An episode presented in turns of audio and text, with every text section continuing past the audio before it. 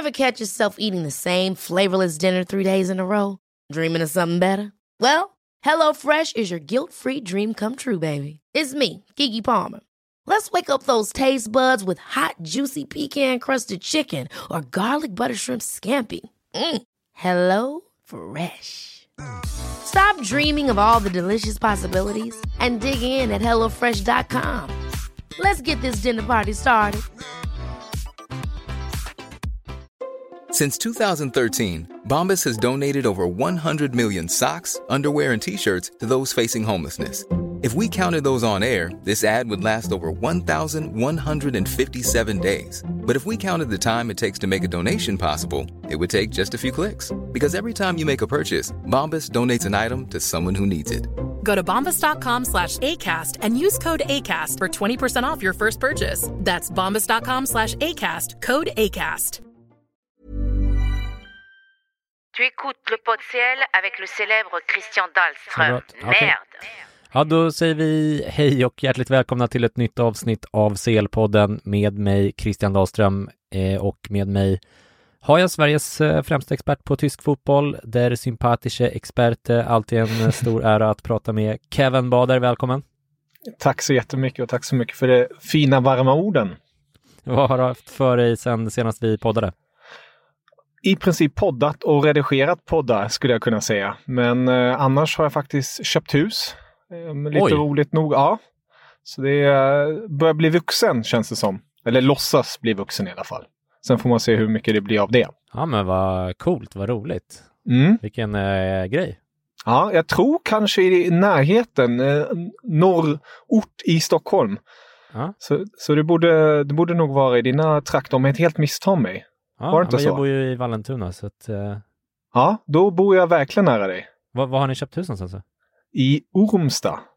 Jaha, oj jäklar, ja men det är ju jättenära. Kanske vi kan ses och podda eh, framöver. Ja, fantastiskt.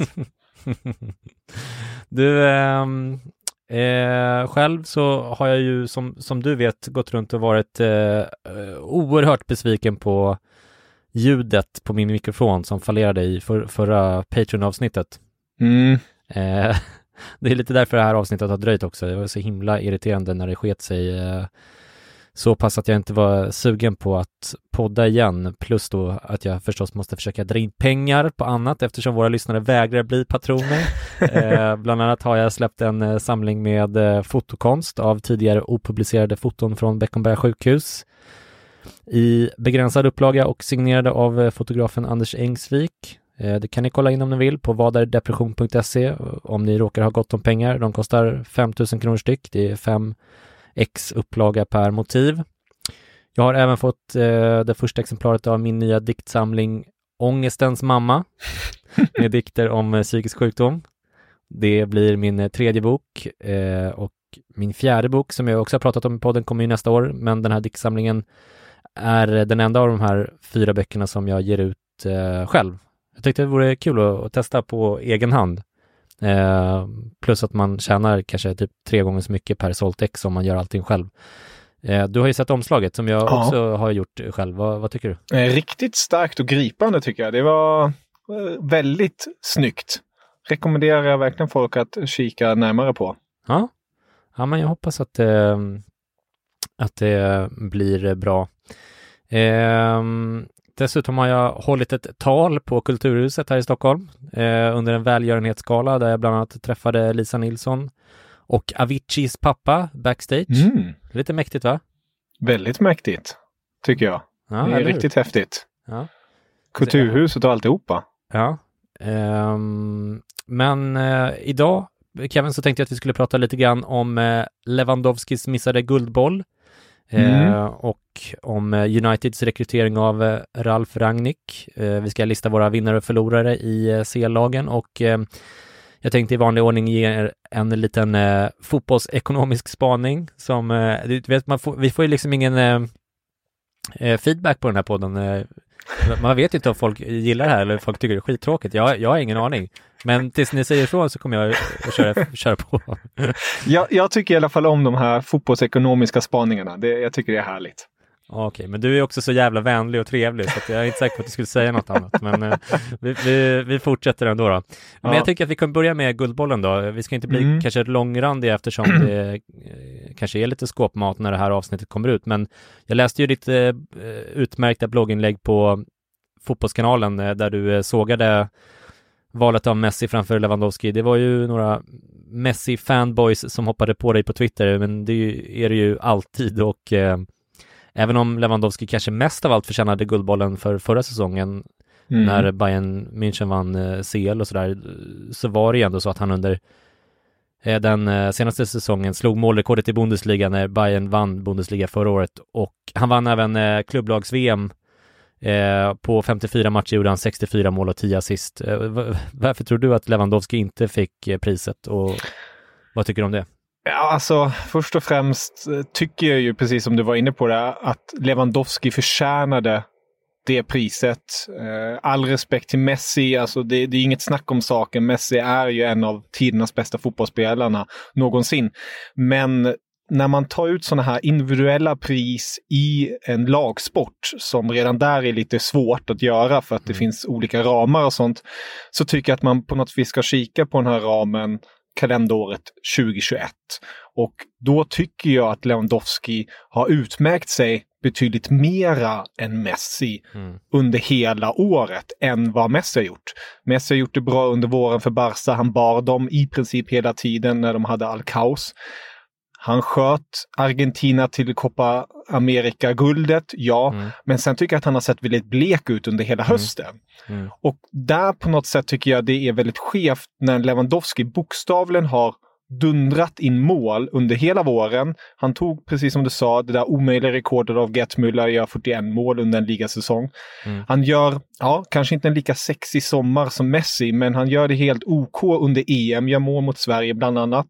Och sen under hösten fortsätter han. Han leder skytteligan i Champions League, han leder skytteligan i Bundesliga och mm. han är helt enkelt den bästa nian.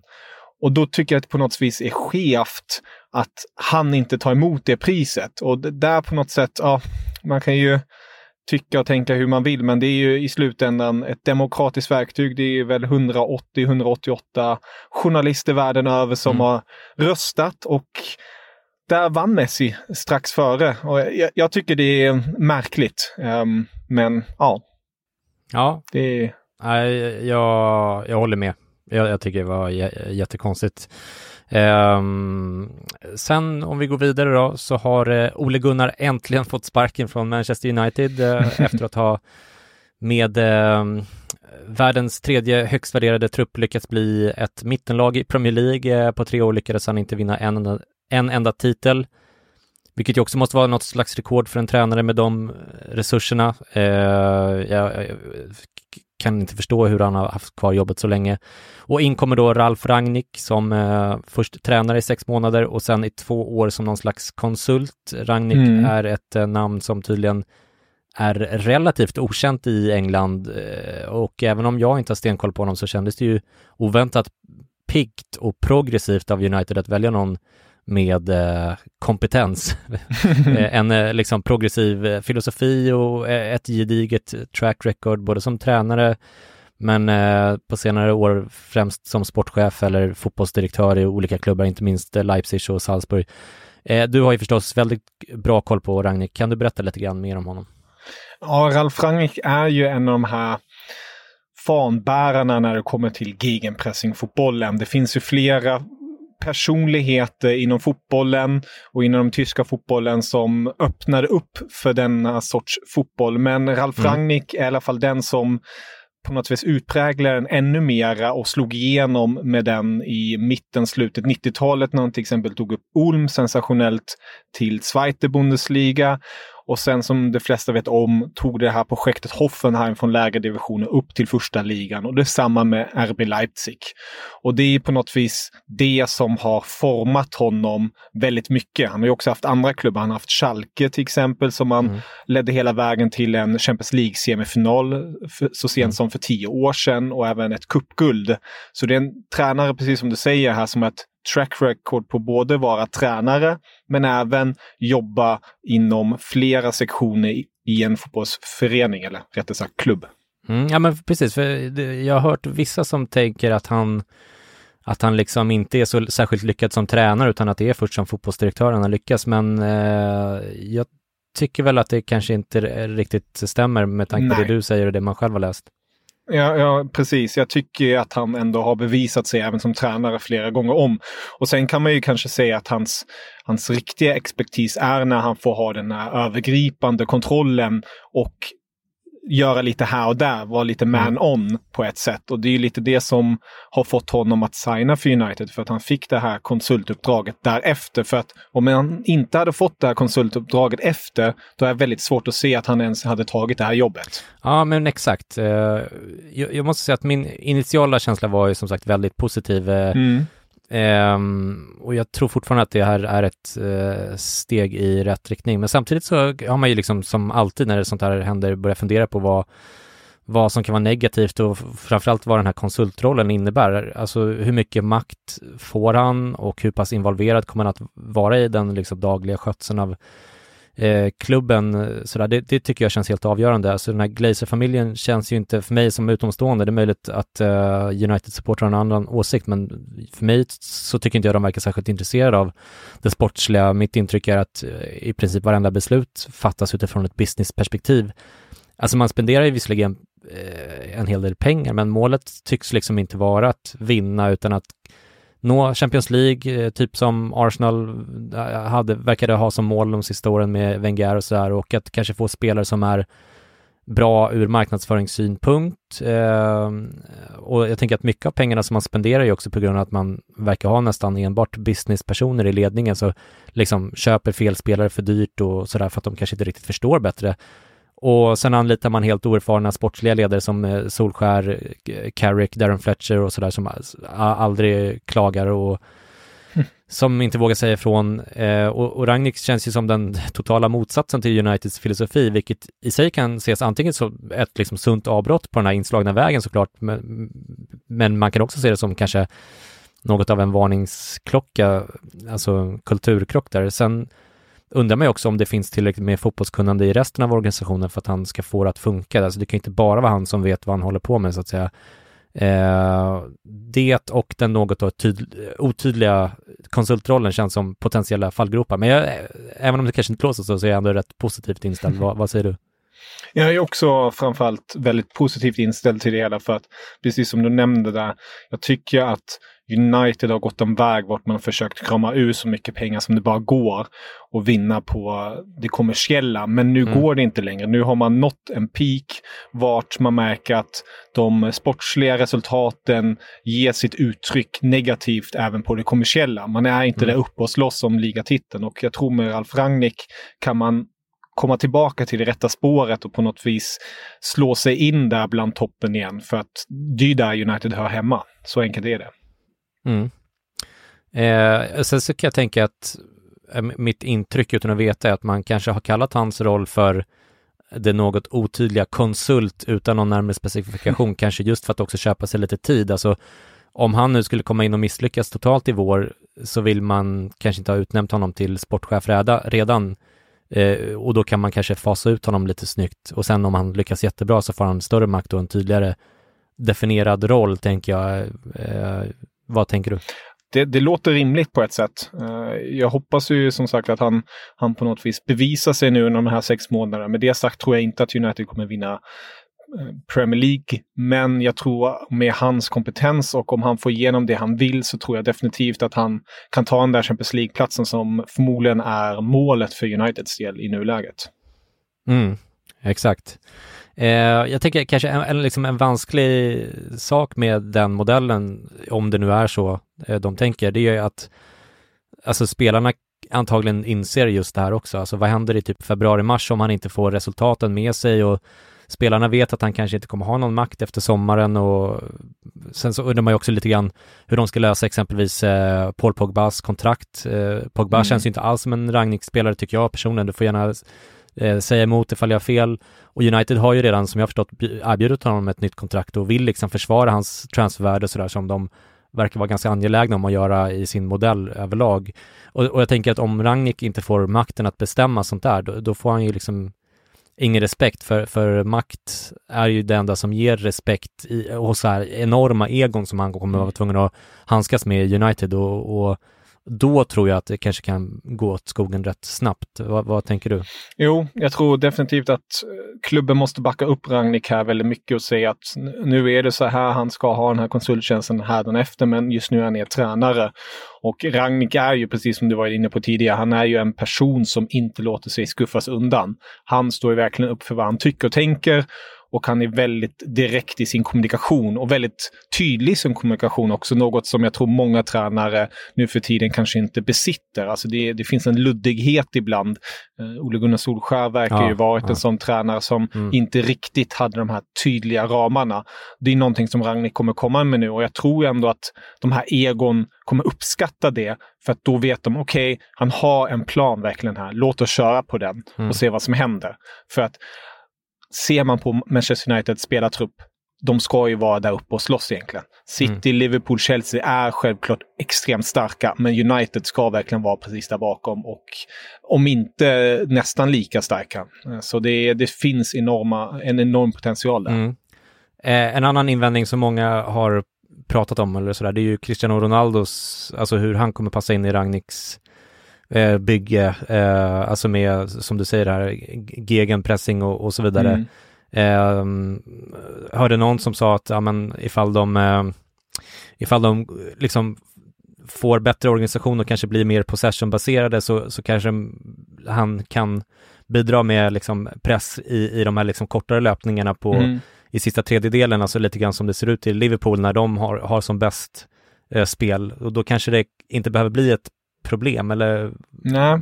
vad tror du? Jag tror precis som du är inne på det. Ibland har man ju sett Ronaldo göra så här dårpressrusningar i mm. United. Mm. Och sen bara blivit frustrerad för att ingen kommer efter. Och det är just det jag tror kommer bli bättre här nu. Mm. Om man tillsammans med det kollektiva laget pressar på rätt sätt, som just Ralf Rangnick är väldigt duktig på att få inpränta i sina lag, så tror jag ändå att man kan få in Ronaldo i det systemet på ett och annat sätt. Sen är han ju inte den ursprungsspelaren som Ralf Rangnick tänker sig när han vill spela på det här sättet. Men jag tycker ändå att det finns finns möjligheter där jämfört med till exempel, ja, all respekt till Mbappé, Messi och Neymar, men vi såg ju den där matchen mellan mm. City och PSG senast för en vecka sedan i, i Champions League och då, då, var det så himla tydligt att Pochettino, han var ju bara frustrerad. Han, han kan ju inte spela sitt spel med PSG Nej. för att det är tre spelare som inte vill göra det defensiva arbetet. Och det blev mm. nästan larvigt, eller det blev larvigt, att mm. se då hela um, PSGs lag backa hem så djupt. Och jag tror inte Ronaldo är så, så tunnelseende och så icke medgörlig i det här sättet att arbeta. Han kommer lägga in den pressen. Jag, jag, jag har svårt att se att han inte gör det. Ja, exakt. Och, och ju mer spelarna omkring honom eh, jobbar, desto mindre behöver ju han själv jobba, även om alla ska, ska alltså, mm. det är ju tanken med gegenpressen som jag har förstått det, att man liksom, eh, alltså jag är verkligen inte bra på taktik sådär, men, men, att man ska, att det ska vara koordinerat och att det ska vara på mm. liksom givna signaler, alltså när man, en försvarsspelare förlorar bollen i ett visst läge, kanske med mm. liksom ryggen mot eh, liksom eh, planen så att han inte ser vad han har för alternativ och är liksom eh, sårbar i den, alltså den typen av detaljer liksom och, och, man finjusterar det där och eh, så att de pressar tillsammans och att dessutom, för det känns ju inte som att det finns jättemånga sådär superegon, eh, alltså förutom typ Ronaldo och kanske Pogba. Pogba tycker jag väl kanske känns mer eh, som att han, han ska nog kanske söka sig någon annanstans. Det känns rimligare Eh, men de andra mm. spelarna, så Jadon Sancho är nog väldigt sugen på att bevisa sig. Eh, Rashford, eh, även om jag inte tycker om honom som liksom, fotbollsspelare, tycker inte han så bra, men han känns ju ändå som en person som kommer jobba hårt. Bruno Fern Fernandes också. Alltså, så det, det, kanske, det kanske kan funka ändå. Mm. Alltså rent spelarmaterialmässigt tycker jag ju att det finns eh, bra material där för Ralf Rangnick att jobba på sin filosofi och det hela. Sen är det självklart vissa, är det lite frågetecken om jag tänker mig till exempel Pogba, han är ju inte den inte den sittande mittfältaren i, i Ralf Rangnicks system ursprungligen. Jag kan tänka mig att han kanske får en offensiv position från ut, utgångsposition från en kant men rör sig mer in i mitten så som hans yttrar oftast gör. Och eh, det, det, kanske går, men ja, om det är någon spelare jag är mest osäker på, då är det just Pogba. För att jag tycker att han ser stundtals lite lam ut och sen har han ju sina extrema toppar. Men ja, Det känns ju inte som att Ragnik kommer insistera på att de ska förlänga kontraktet med honom.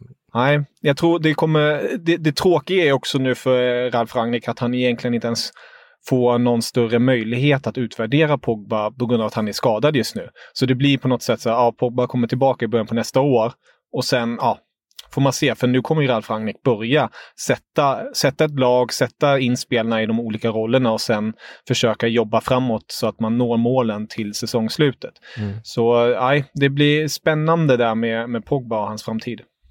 Ja, vilken, eh, vilket spel, alltså som jag har förstått det så är han eh, en hyfsat, eh, även om han har sina tydliga idéer om fotboll så är Mm. han inte heller helt fast i sina spår Nej. utan han är hyfsat pragmatisk. Men, men Mm. vad har han för grundspelsystem och vad tror du att han kommer, hur tror han kommer formera i United? Ja, det blir jättesvårt. Jag har funderat på det rätt så mycket och tänkt på spelarna som är tillgängliga så, men han har ju ofta spelat ändå en form av 4-2-2-2 om ni förstår mig. Då är det två sittande mittfältare, två Mm. offensiva mittfältare som eh, kanske har en utgångsposition från si- kanterna och sen går in och sen två anfallare. Han har också spelat med en trebackslinje under sin tränarkarriär så att det finns ju den möjligheten också om man vill spela till exempel Lindelöf, Varann och Maguire. Men jag tror ändå mer på en fyrbackslinje för att det är det som han har förespråkat mest. Mm. Och där tänker jag mig, precis som du varit inne på, jag tror det blir extremt mycket rotation ute på de offensiva mittfältspositionerna med Sancho, Rashford, Winwood, Bruno Fernandes. Mm. De, jag tror de kan passa väldigt bra in där, speciellt de förstnämnda. Sen i det centrala mittfältet som sittande ser jag väldigt mycket en McTominay. Jag tror också en Fred som har varit väldigt vilsen oftast i United Mm. kan få på något vis eh, sin röst hörd. För att vi såg mot Chelsea, där, där pressade faktiskt United rätt så högt för en gångs skull. Och ju, där just i det systemet får Fred till sina styrkor. Han, han är 1-3, han är duktig på att vara på motståndaren och vinna boll. Mm. Och eh, det tror jag också. Van de Beek är också en sån spelare som jag tror kan få lite mer upprättelse på ett sätt. Så det, det finns Nej, jag tycker mycket. Van- van de Beek känns som en av få spelare som Ragnik kanske, man skulle kunna tänka sig att han skulle kunna värva liksom själv. Mm. Alltså, alltså även om man skulle kunna få liv i Fred och McTominay Mm. och, och kanske få Ro- Ronaldo att funka i laget så känns ju inte det som spelare som han kanske hade valt själv. Liksom. Mm.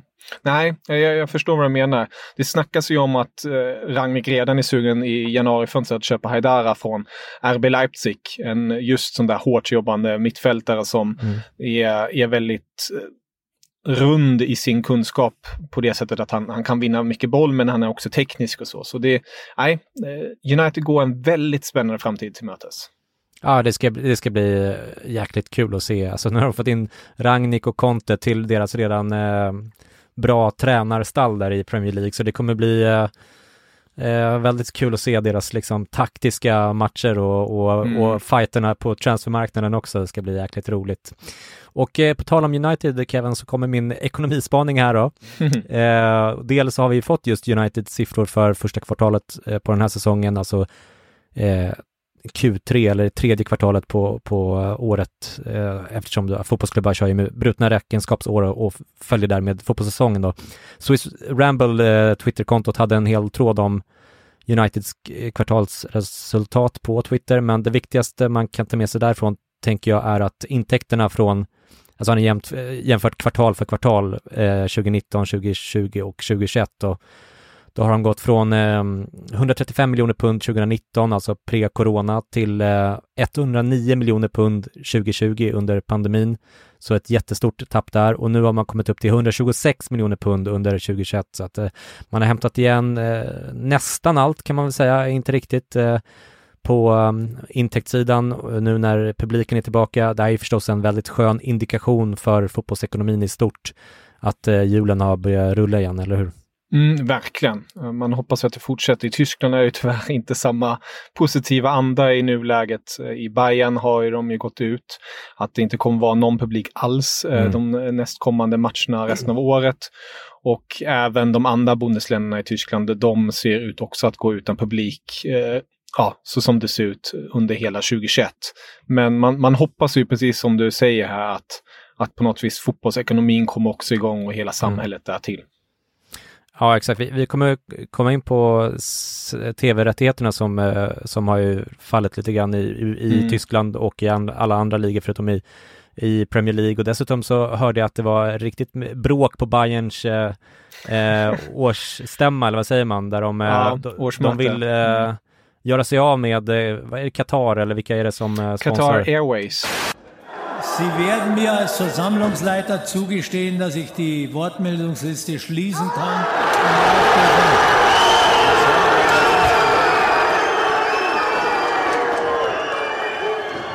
Und damit beschließe ich die Jahreshauptversammlung.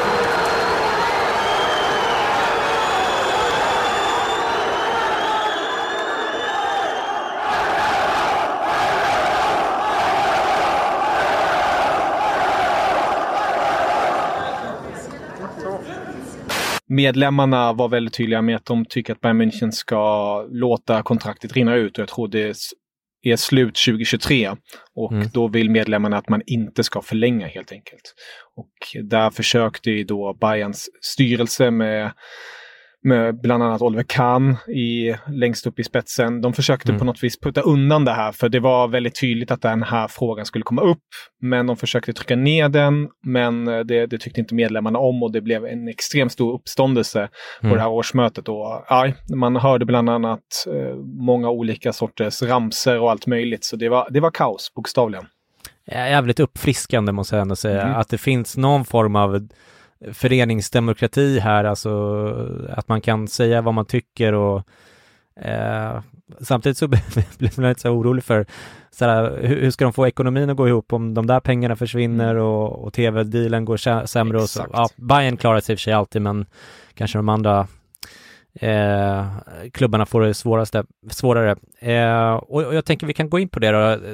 Det viktigaste beskedet för United och alla andra Premier League-lag, vilket också är sämre nyheter då för typ Bundesliga men också Serie A och La Liga, det är ju att Premier League har slutit ett nytt otroligt eh, tv-avtal.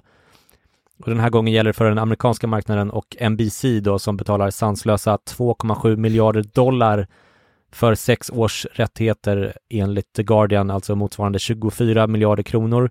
Och det är en, eh, mer än en fördubbling av den årliga eh, inkomsten på det tidigare kontraktet, alltså förra avtalet. Eh, och I förra dealen så gav, fick de runt 1,1 miljard dollar eh, eh, totalt då på sex år och det här ger alltså 2,7 miljarder dollar på sex år, så att eh, mer än en fördubbling. Och priserna på tv-rättigheter har ju annars stagnerat lite grann de senaste åren i, i alla ligor egentligen, efter att de då innan dess har mångdubblats de senaste kanske 10-15 åren eller kanske ännu längre tillbaka också. Eh, och även Premier League har ju drabbats av den här stagnationen där de inhemska rättigheterna faktiskt har gått ner lite grann i pris. Eh, men utlandsrättigheterna har istället ökat och vägt upp för det här och, och nu kommer de till och med att öka eh, alltså rättighetspengarna totalt sett med den här nya dealen eh, med 11 procent post-corona dessutom. Det är helt otroligt eh, hur de mm. lyckas med det. Eh, samtidigt då som andra ligors rättigheter kommer gå ner några procent under de kommande åren eh, med deras nya dealar. Så det här monumentala gapet till eh, Premier League som har uppstått de senaste tio åren eh, kommer ju att öka. Så Premier League drar in numera totalt 3,3 miljarder euro per säsong på rättigheter, tv-rättigheter La Liga, Serie A och Bundesliga drar tillsammans, Kevin, in 4 miljarder euro per säsong. Alltså ja. inte så mycket mer, det är, verkligen inte klokt. Many of us have those stubborn pounds that seem impossible to lose, no matter how good we eat or how hard we work out. My solution is PlushCare. PlushCare is a leading telehealth provider with doctors who are there for you day and night to partner with you in your weight loss journey. They can prescribe FDA-approved weight loss medications like Wagovi and Zepbound for those who qualify. Plus, they accept most insurance plans. To get started, visit plushcare.com slash weight loss. That's plushcare.com slash weight loss. Hey, it's Ryan Reynolds, and I'm here with Keith, co-star of my upcoming film, If, only in theaters May 17th. Do you want to tell people the big news?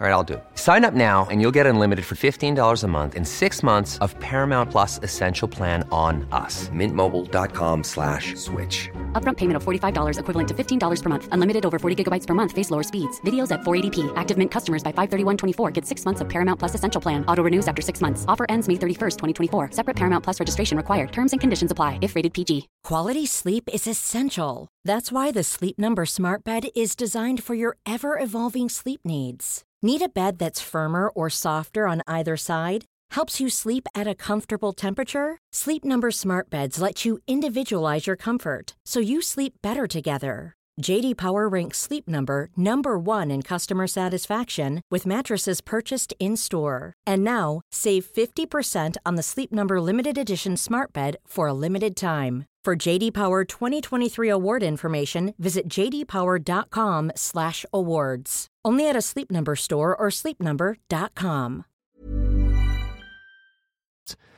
Eh, en annan stor skillnad mellan de här ligorna är att Premier League numera har eh, mycket större andel av utlandsrättigheter i sin tv-mix. Alltså nu är det ungefär 50-50 mellan inhemska och utländska tv-rättigheter mellan, eh, eh, medan de andra ligorna har runt kanske ja, 80-20 eller 85-15 eller något i den stilen och, och, och tjänar då alltså överlägset mest på sina inhemska rättigheter. Så engelsk fotboll har verkligen krossat de andra i globaliseringsracet, i alla fall vad det gäller tv-rättigheterna som är en väldigt viktig del av eh, fotbollsekonomin. Det står klart nu, om det inte gjorde det redan innan och eh, här, det här kan ju egentligen bara innebära en sak, alltså att ännu fler av de bästa spelarna och tränarna kommer att gå till Premier League framöver om Mm. inte de andra klubbarna lyckas kontra nu. Det har ju varit lite prat om de här uh, dealarna där man säljer uh, 10% av uh, ligan till, till det här företaget som jag inte minns vad det heter som Serie A tackade nej till. La Liga gick väl med på Mm. Ja, ja. Nej, de, de måste ju verkligen göra någonting. Men vad, vad, vad, säger du om det här Kevin? Vad, vad tänker du? Ja, alltså det, det är ju tyvärr, alltså först och främst ska man ju säga att det, det är en stor eloge till de som jobbar inom Premier League, hur de lyckas rent kommersiellt sälja in här, Mm. den här produkten på det här sättet och paketera det så snyggt för att Mm. det är ett otroligt jobb de gör. Det, det ska Verkligen. sägas. Samtidigt, eh, en, jag som älskar Bundesliga, jag kommer ju fortsätta älska Bundesliga oavsett om Premier League går eh, Mm. mycket högre eller inte. Men det är synd att inte att det, det, det blir en obalans helt enkelt. Och Mm. där måste man ju på något vis slussa in de här på något vis lönetaken eller någonting sånt. Jag skrev det för nå- någon vecka sedan, eller så att det blir verkligen som att alla andra toppligor blir farmarligor till Premier League. Mm. Det- börjar vi redan se och det kommer bli mera så. Mm. Och sen får man tycka vad man vill om det, men jag tycker det är allmänt lite tråkigt. Men ehm, det är ju, ja, då kan andra kontra med, ja, är det inte likt i Tyskland med att Bayern München plockar alla andra? Mm. Men det, det, det finns något annat där tycker jag ändå. Men eh, ja, det, är- det är en enorm problematik här på ett sätt och eh, någonting måste skötas. Speciellt just vad vi har varit inne på med övergångar och summor där. Burnley kan ju gå in och betala mer än Mm. vad de flesta B eller La Liga och Serie A-klubbarna kan göra. Mm. Det är lite skevt. Ja, det är ju det. Samtidigt så kan jag tycka att eh, framförallt så får de andra ligorna snäppa upp och göra det Verkligen. bättre. För att eh, det, det, alltså, man kan ju vara, vara liksom, eh, tycka att det är fel och, och menar, jag älskar Mm. Serie A, du älskar Bundesliga och, och man kan tycka att det liksom känns lite, ja, det känns jobbigt liksom. Och eh, på vissa sätt orättvist, men framförallt så tycker jag att det är, eh, alltså de har eh, åstadkommer det här med fair medel, alltså Manchester City borträknat då och, och PSG liksom ska vi Mm. inte ens tala om. Men, men, men ehm, jag, tycker att Serie A framförallt, men även Bundesliga och La Mm. Liga måste snäppa upp och, och bli mer eh, liksom eh, kommersiellt gångbara, anpassa sig mer till sin publik och, Mm. och liksom jobba mer på att nå exempelvis eh, den amerikanska marknaden mer och, och eh, jag tycker till exempelvis Serie A har ju ett liksom guldläge där med det är ju liksom väldigt mycket italiensk ättade människor som bor i, i, i USA som, eh, som älskar Serie A och det, nu tror jag i och för sig att, jag tror att det är ISBN, ISPN som har eh, Serie A där och som gör det rätt bra men, men eh, tidigare så har det varit liksom ganska svårt att få tag på eh, liksom, eh, alltså kunna kolla på matcherna och, och liksom, Mm. De gör det svårt för sig och vi har pratat tidigare om vad i, i podden vad, vad som skulle kunna eh, vara lösningen. Alltså det finns, finns ju väldigt mycket nya arenor, kanske eh, engelska ehm, eh, studieprogram i, eh, i pauserna där de, nu i Sverige till exempel visar man ju bara liksom matcher från förra förra mm, omgången, vilket jag tycker känns otroligt lökigt. Eh, alltså mm. man, måste, man måste bli mer eh, kommersiell, mer, mer globala och mm. Det, inte, minst, inte minst språkbarriären tycker jag också är, alltså Premier League, du ser alltid, det liksom de, de, man får alltid liksom de eh, bästa spelarna ställer upp på intervju direkt efteråt på engelska så att alla kan fatta det. Det är snyggt, eh, liksom, det är snyggt gjort, det är, allting är proffsigt, det är proffsig tv-produktion, allting är liksom tipptopp och, och det är det tyvärr inte i, i eh, nu kollar inte jag så mycket på Bundesliga, du kanske kan svara för hur det är där, mm. men Serie A tycker jag inte att det är så. Nej, jag, jag förstår exakt vad du menar.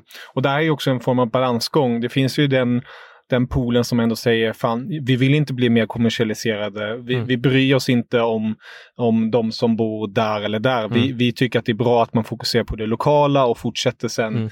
på något sätt med, med det man gör. Men det är som du säger, gör man inte sig konkurrenskraftigare då, då, kommer man komma efter och då kommer inte de här spelarna som man kanske vill se i sina ligor komma dit. Mm. Så det är, det är extremt komplext verkligen. Mm. Nej, men jag, jag, jag, tror inte att uh, det, det, jag tror inte att det är ett, liksom, ett uh, beslut av någon som någon har tagit att nej, men vi ska bevara vår, mm. vår särprägel och att det därför inte går bra. Utan, alltså, till exempel i, i Italien så är det liksom alltså byråkratins, alltså att det är så himla svårt att bygga nya arenor. Jag, jag tror att de flesta vill ha nya arenor, jag tror att klubbarna mm. vill ha det, jag tror att fansen vill ha det så här. Så det, jag tror att man kan bevara eh, liksom särprägen och det liksom inhemska kulturen som, jag menar det är ju det man älskar liksom. Alltså jag som älskar Serie A, det är ju det jag tycker är härligt. Så jag, tycker, jag tror att det finns en mellanväg där man kan bevara mycket av det, eh, liksom kulturen utan att och, och samtidigt bli mer eh, kommersiella. Men det har vi tjatat om tidigare. Du, eh, vi, vi ska ge oss eh, in på våra vinnare och förlorarlistor nu. Vi börjar med vinnare och jag inleder med mina vinnare utan inbördes ordning som vanligt. Jag börjar med Chelsea, Kevin, som visserligen kryssade mot United senast och därmed tappade avstånd ner till City och Liverpool som båda vann, men Chelsea körde ju över Juventus med 4-0 i CL. De säkrade därmed avancemang och har ju god chans på gruppsegern. Eh, sköna pengar in på kontot utöver den här mega-tv-dealen då förstås, eh, om man leder nu både Premier League och CL-gruppen. Man har dessutom en massa akademispelare i truppen, vilket är bra på en massa olika sätt och vis. Min andra vinnare är Manchester City. Mm. Går ju också från klarhet till klarhet. Man vann rätt klart över PSG i El Plastico, vilket ju var ett riktigt statement. Eh, man har nu tre raka i både CL och eh, Premier League. Eh, min tredje vinnare är på samma tema fast eh, Premier League i stort. Eh, nu har vi redan varit inne på det mycket men eh, utöver allt annat som vi har snackat om deras ekonomi och sådär så har ju alla fyra lagen i Premier League-lagen då som gruppledare i eh, sina respektive Champions League-grupper. Till och med Manchester United har ju kravlat sig upp på toppen av grupp F så att eh, Premier League är stora vinnare även sportsligt. Min fjärde vinnare är Ajax som tog sin femte raka seger i gruppspelet. Man får 2,7 miljoner euro per vinst i gruppspelet, så de har tjänat 13,5 miljoner euro bara där jämfört med exempelvis då Malmö som har fått 900 000 euro för sitt kryss, som visserligen skulle ha varit en vinst då, men ändå. Eh, det är stor skillnad i, i pengar där. Ajax har förutom eh, de vinstpengarna också fått 15,25 miljoner euro för att ha kvalificerat sig till gruppen som alla lag får de har också hög koefficient i den koefficientpotten eftersom de har presterat bra i Europa länge. Eh, jag räknade med 20 eh, miljoner euro där som de fick förra året. Är möjligt att de har hoppat upp ett steg till där, jag vet faktiskt inte, eller kanske ner, det räknas ju inte bara på deras eget utan även på ligan tror jag. Ja, jag är lite mm. osäker. Um, och eh, sån har de ju också kvalificerat sig till åttondelen då som ger 9,5 miljoner euro extra och sen har de lite pengar från den här market pool-potten, alltså tv-potten som inte är så stor för holländska lag, men 2,4 miljoner euro fick de förra året, så jag räknade samma nu. Och ifall mina beräkningar som är, är mellan tummen och pekfingret stämmer så är det 60,6 miljoner euro som de har tjänat eh, i Champions League bara så här långt alltså. Eh, och Ajax gjorde ju 20 miljoner i vinst 2019 och sen 8 miljoner förlust förra året i spåren av covid då såklart. Men i år kommer de garanterat att göra vinst igen med de här pengarna och med publik tillbaka på läktarna samt att deras spelare naturligtvis har ökat i värde. Det gör de, ju i och för sig alltid, men, men eh, den här eh, succén i CL har ju inte gått de andra topplagen i Europa förbi. Min sista vinnare är Inter som eh, för första gången på tio år kvalificerat sig från CL-gruppen. Jag var tvungen att dubbelkolla det där flera gånger, men det stämmer tydligen. Två raka vinster i gruppen ger avancemang och dessutom 5,4 miljoner euro bara på de två vinsterna. Kvalifikation till åttondelen, som vi sa, ytterligare 9,5 miljoner euro. Dessutom ligger ju Milan och Atalanta utanför åttondelsplatserna nu. Jag gick in och läste på den italienska fotbollsfinansbloggen Calcio e Finanza. eh, och enligt dem så tjänar Inter och Juventus 5,7 miljoner euro på market pool-delen om de åker ut i åttondelen samtidigt som Atalanta och Milan ryker i gruppspelet. Ehm, men om istället alla fyra lagen går till åttondelen och åker ut där så får de 5 miljoner var. Eh, så det är ju, vore ju bra nyheter för Inter ifall, ifall ehm, Milan och Atalanta ryker. Eh, och, ehm, och det är den delen av market pool-potten då som fördelas eh, på lagens eh, prestation, eller hur, hur, många matcher de spelar i, i år. Det finns en del mm. av den som också, jag tror att det är hälften som eh, placeras istället på lagens placering i Serie A förra säsongen. Så Inter, Inter har ju haft en enorm ekonomisk kris, men med försäljningarna i somras och de här eh, saftiga pengarna som de tjänar nu eh, samt att man då har ryckt upp sig i ligan och just nu ligger på trygg CL-plats även till nästa säsong så börjar det ljusna lite för Inter äntligen och jag såg att de också förhoppningsvis kommer få Brozovic eh, kontrakt klart i dagarna. Eh, de har ju redan förlängt med eh, andra spelare. Eh, nu kommer jag inte ihåg vilka det är bara för det, men eh, det ser bra ut. Vilka vinnare har du plockat ut, Kevin? Jag har faktiskt först och främst faktiskt plockat ut Milan. Med, oh, med tanke på deras, ja, med deras 1-0 seger borta mot Atalanta tänkte jag säga, Atletico Madrid. Mm. Eh, det var en riktigt tung seger tycker jag ändå och jag tycker de får den välförtjänt också. Och det här öppnar ju upp då till sista omgången, precis som du är inne på. Det De, de har ju Liverpool på hemmaplan, ska sägas, ett Liverpool som är klart. Om de vinner den så har de chansen att ta sig vidare beroende på då hur det slutar i Porto Atletico Madrid-matchen.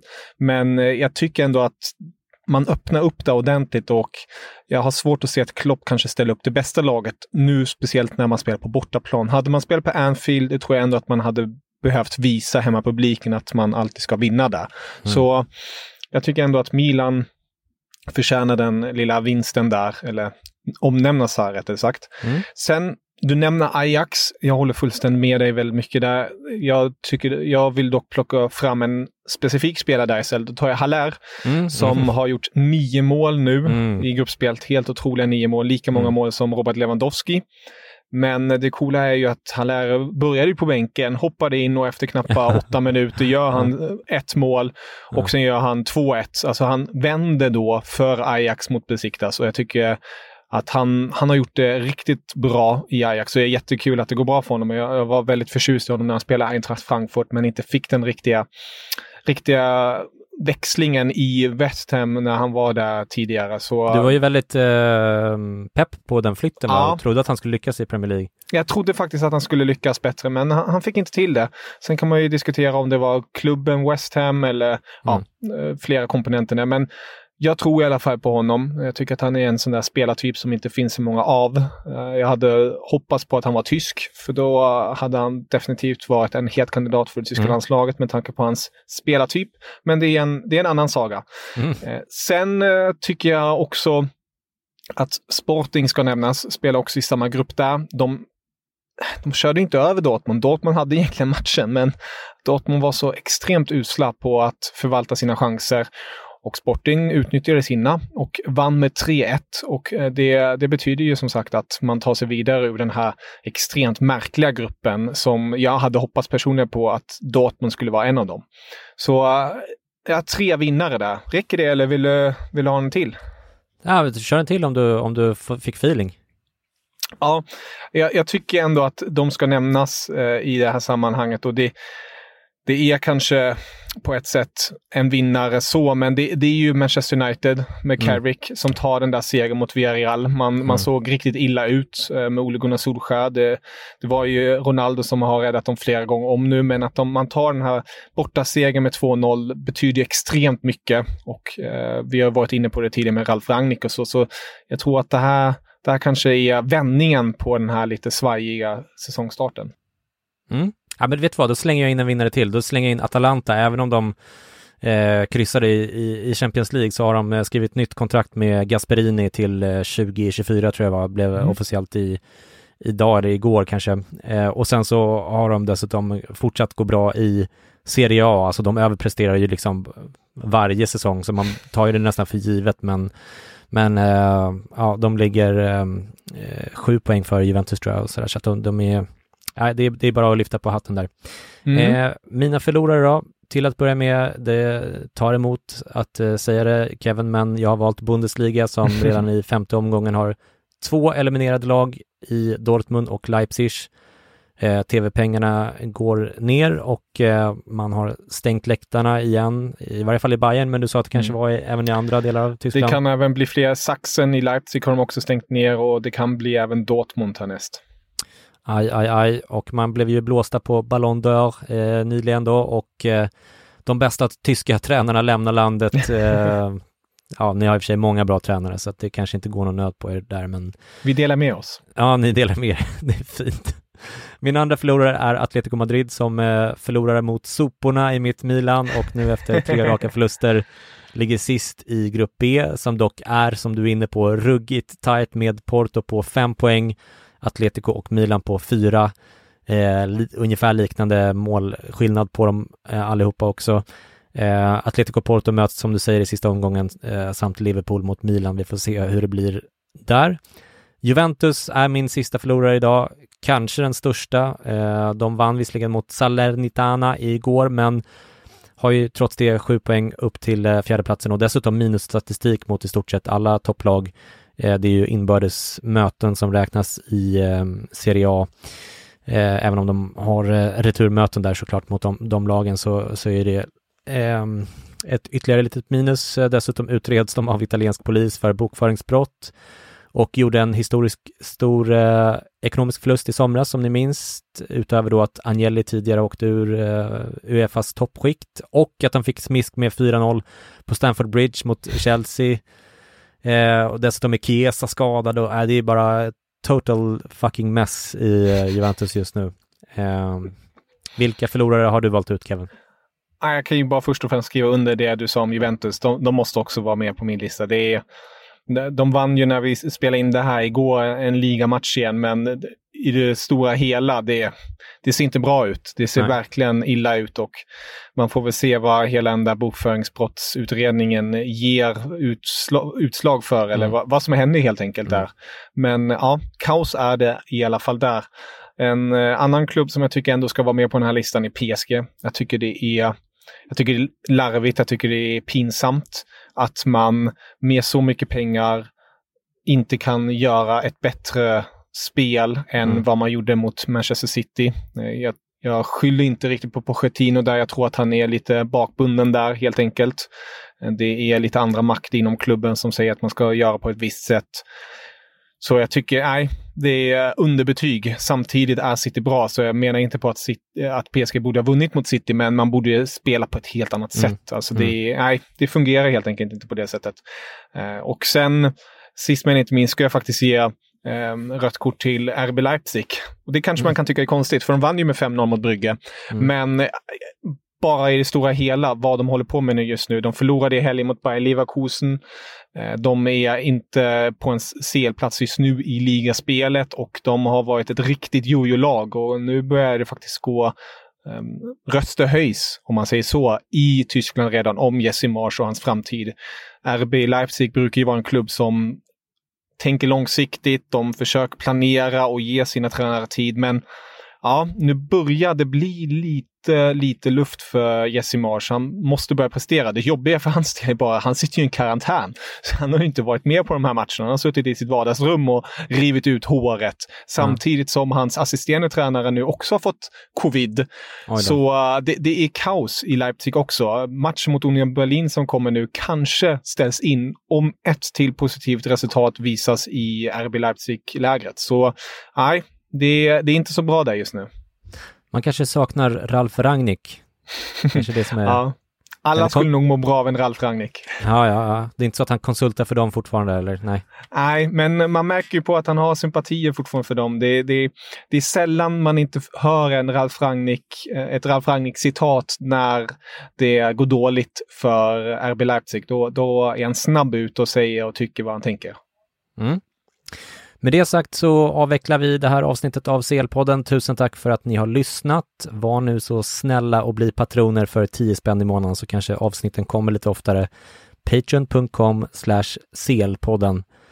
Köp min eh, diktsamling Ångestens mamma när den kommer ut i nästa vecka förhoppningsvis. Eh, köp en signerad print för fem lakan för all del och framförallt följ Kevin på Twitter och i samtliga poddar han medverkar i. Eh, vilka är det numera Kevin? Påminn oss.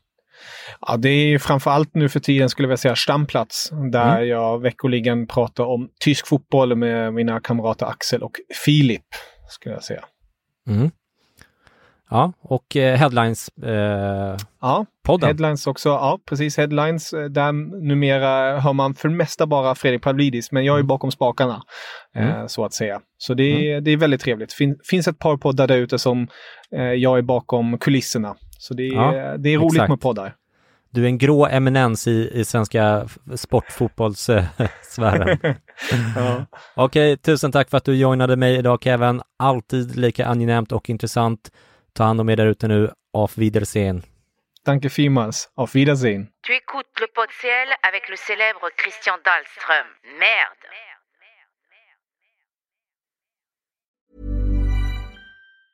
Ever catch yourself eating the same flavorless dinner three days in a row? Dreaming of something better? Well, HelloFresh is your guilt-free dream come true, baby. It's me, Kiki Palmer. Let's wake up those taste buds with hot, juicy pecan-crusted chicken or garlic butter shrimp scampi. Mm. Hello Fresh. Stop dreaming of all the delicious possibilities and dig in at HelloFresh.com. Let's get this dinner party started. Planning for your next trip? Elevate your travel style with Quince. Quince has all the jet setting essentials you'll want for your next getaway, like European linen, premium luggage options, buttery soft Italian leather bags, and so much more. And is all priced at 50 to 80% less than similar brands. Plus, Quince only works with factories that use safe and ethical manufacturing practices. Pack your bags with high-quality essentials you'll be wearing for vacations to come with Quince. Go to quince.com/pack for free shipping and 365-day returns.